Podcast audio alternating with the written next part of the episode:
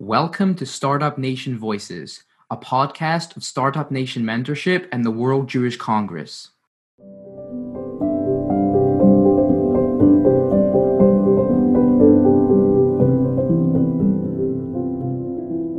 Startup Nation Mentorship pairs extraordinary college student leaders with top Israeli industry and government mentors. The venture is currently operating on 20 campuses in six continents and enables students to develop meaningful, lasting relationships with Israelis who are in the center of the dynamic global economy and hub of innovation. In Voices, we bring on top Israeli and international leaders to share a deeper look into their industry and personal background, exploring the importance of mentorship and partnership with Israel. I'm Ben Spilg, the CEO of Startup Nation Mentorship. And I'm Adam Shapiro, the founder and chairman of Startup Nation Mentorship. It is such a privilege to welcome Rafael Sweary on Startup Nation Voices. Rafael is the president of WalkMe, one of the leading Israeli unicorns that is making huge waves and helps companies work more effectively, both internally and across all their customer facing activities. Rafael, thank you so much for joining us today we're very excited to have you on. Uh, thank you, Adam. Thank you, Ben. Definitely a very exciting goal for your organization, and uh, I love being part of it. It's really important. Uh, it can help Israel and help entrepreneurs globally, which is something I, both things uh, I'm passionate about. Oh, well, th- thank you so much. And speaking about entrepreneurs, one of the things we want to ask you first is just to talk about uh, really the, the story of WalkMe and the, the launch of the company? So WalkMe started uh, with uh, actually not my idea, my idea of one of our co-founders. Uh, his mom was uh, trying to transact online, and uh, she, she, found it difficult. She will call him; he will walk her through, uh, help her, and then a week later she will call again with the same question. this is when he thought of the original idea and said there must be a better way to help people transact online. And this is how the walkthrough was born. Uh, a walkthrough is a series of step by step balloons, very similar to a navigation system in a car. So you will get one set of instructions. Once you do them correctly, uh, you would get to the next step. It will also change based on your input. So if you will input one thing, it will give you a different guidance than inputting another thing. So this is where we started. Uh, and very soon after that, we moved into from, from this original walkthrough, we started moving into the what we do today, which is a digital adoption platform. And digital adoption platform is really about looking about all the technology stack, understanding what are the gaps between the technology and what the technology can do, and um, then helping the users and the companies that uh, use us maximizing uh, what the technology can do for them. Got it. Amazing. Thank you. And so, where do you see WalkMe in five to 10 years as we look into the future? So it, it's very, for, from our perspective, it's uh, it's very clear. We see WalkMe and, and the digital adoption platform that we have as a core capability that each organization has. Very similar to the fact today that every company has operations team and there is a learning and development team and there is a finance team. There would be a team responsible for adoption of technology. That team is the team that will understand how can we make the company better using technology? What can a CRM do better for us? What can an HRM do better for us. And then they would have the insights of understanding where are the gaps and we'll be able to use WalkMe's digital adoption um, to drive this action and uh, generate this adoption. So every company would have it. We will be a public company. Uh, we're 860 employees today. We would probably be around 8,000 by then uh, very uh, strong network of professional services from the largest GSIs will help us with the implementations. Wow, In- incredible growth trajectory.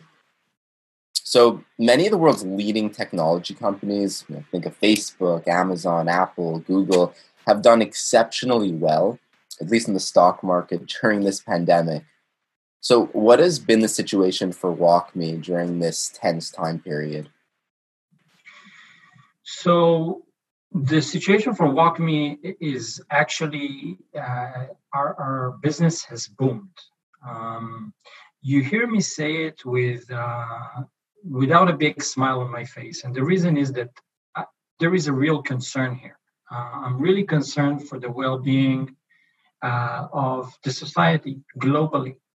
Uh, this, I think, if if if we don't find better ways to deal it will create even a bigger gaps between the haves and have-nots. So the people that are working in technology such as us are probably gonna really continue flourishing, etc. But when you think about other aspects of the industry, the mom and pop type shops, uh, tourism, uh, and, and, and, and the likes, how is this going to affect them? Not everybody can become a developer. Not everybody can become a digital marketer. Not everybody can become an e-commerce. So those are the things that are making me worried. So the things um, that we, first of all, we at WalkMe coming into the COVID, we were relatively prepared. The reason is because we were a global company, we started seeing the pandemic much ahead of what we've noticed this in, in Israel or in the West, uh, because we had to cancel our Japanese event very early on. So when it came, we were really prepared. We had a plan. We completely changed uh, the verticals we focus on, and we're able to really come out of it much, much stronger than what we came in. Got it. Thank you. And now, shift, shifting gears a bit, when choosing potential VC or other equity investors, what type mm-hmm. of partner do you look for as an entrepreneur? So, the types of partners that we look for and the ones that were most successful for us are ones that don't want to run your business and are there with the advice and all the capabilities that when you want to reach out to them, you can reach out to them. These are the, these are the best investors. The, the investors that want to tell you how to run your company, how to manage your company, what is more important than not, are I, I think are the wrong investors. Uh, uh, uh and uh, I think it's all about uh, opt-in advice. Um, one of the quotes that I love I heard from our uh, one of our investors was asking, I think this is really important and priority one. Where do you see it in your priorities? And respecting what our priorities are is is is tremendous. So and then when you need help, you know that you can access them, etc. Another thing that you want to see in an investor and this is this is really now about reference checks etc is do they have really the best interest of the company in mind or their firm in mind? You don't want to be in a situation there are situations in a company when things don't work well where there is a conflict of interest between what the company needs and what the investors needs. Think about for example if the company has to get a tranche of money eh, in a situation like some investors will take advantage of that. You want an investor that doesn't. And those are, and, and we were very lucky um, early on in the company to having investors that really shared our vision and really allowed us um, the flexibility and the time uh, to uh, execute on our vision. Got it. No, that definitely makes sense. And uh, you know, given that your software is used in almost every region of the world, sure, there's been a lot of different partners that you've leveraged for expertise. But what is it like working across countries that do not recognize Israel or have diplomatic relations with the country, both personally and also uh, corporately for the company? Yeah. Well, let's start. We we don't think ourselves as an Israeli company. we're, we're a global company. As I mentioned, we have 860 employees. Only 380 are from Israel.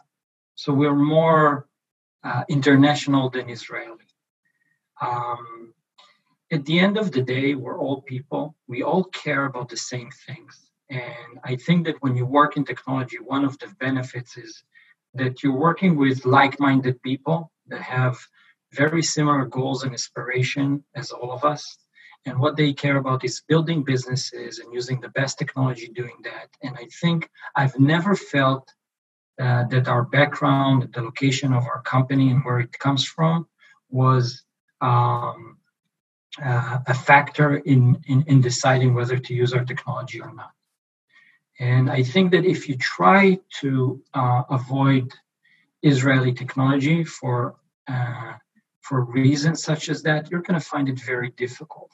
Um, uh, because, uh, like, uh, we're uh, Israel is a, on the map of uh, all the big tech giants, and all the big tech giants have big R&D facilities here, and a lot of the code of many of the things that everybody in the Western world is using, or globally is using, has some code, tech capability, innovation coming out of Israel. Absolutely, thank you. Yeah.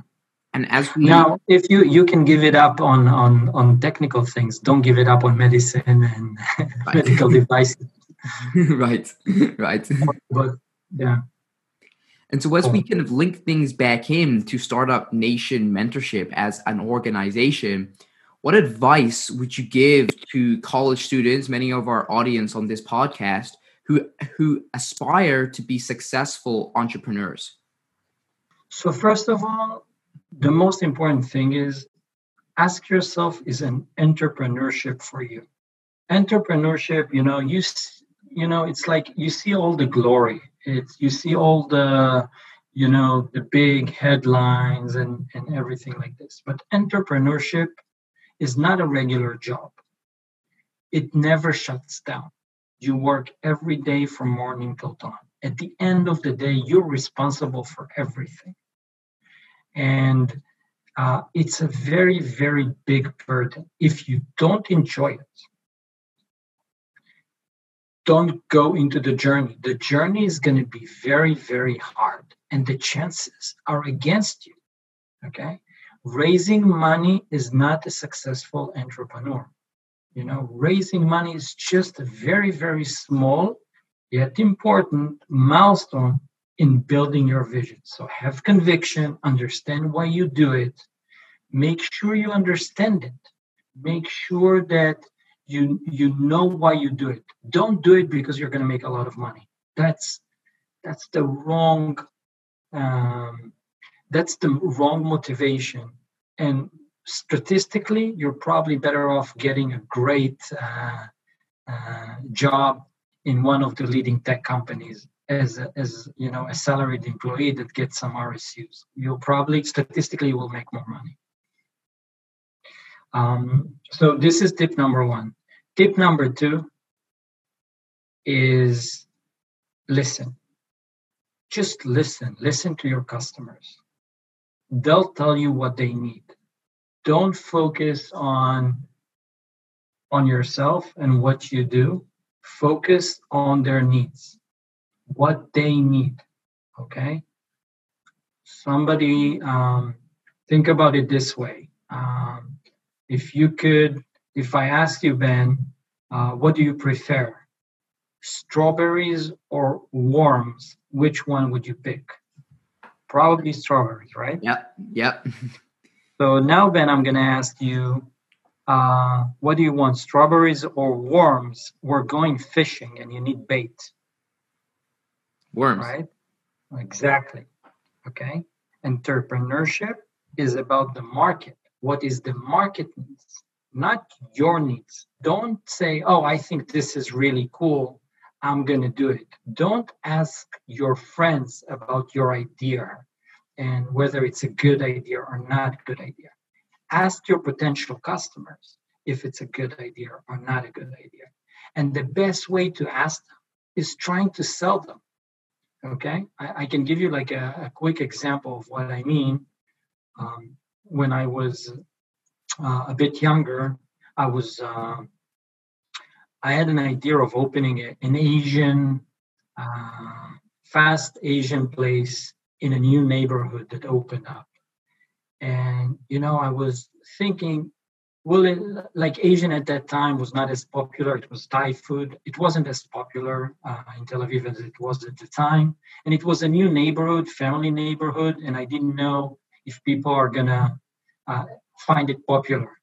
So what i did instead of like opening a shop and investing a lot of money is i, I put a brochure up uh, of order out take out um, thai food and I put it in all the houses and I saw how many calls I saw. And, you know, I ended up not opening a place. So I guess it was a good experiment. Uh, so focus on, on, on, on when, when you have your first idea, your big grand idea, focus on trying to say why it's not going to work. Don't fall in love with it. Try to say why not why not? Why wouldn't work? Why wouldn't, okay?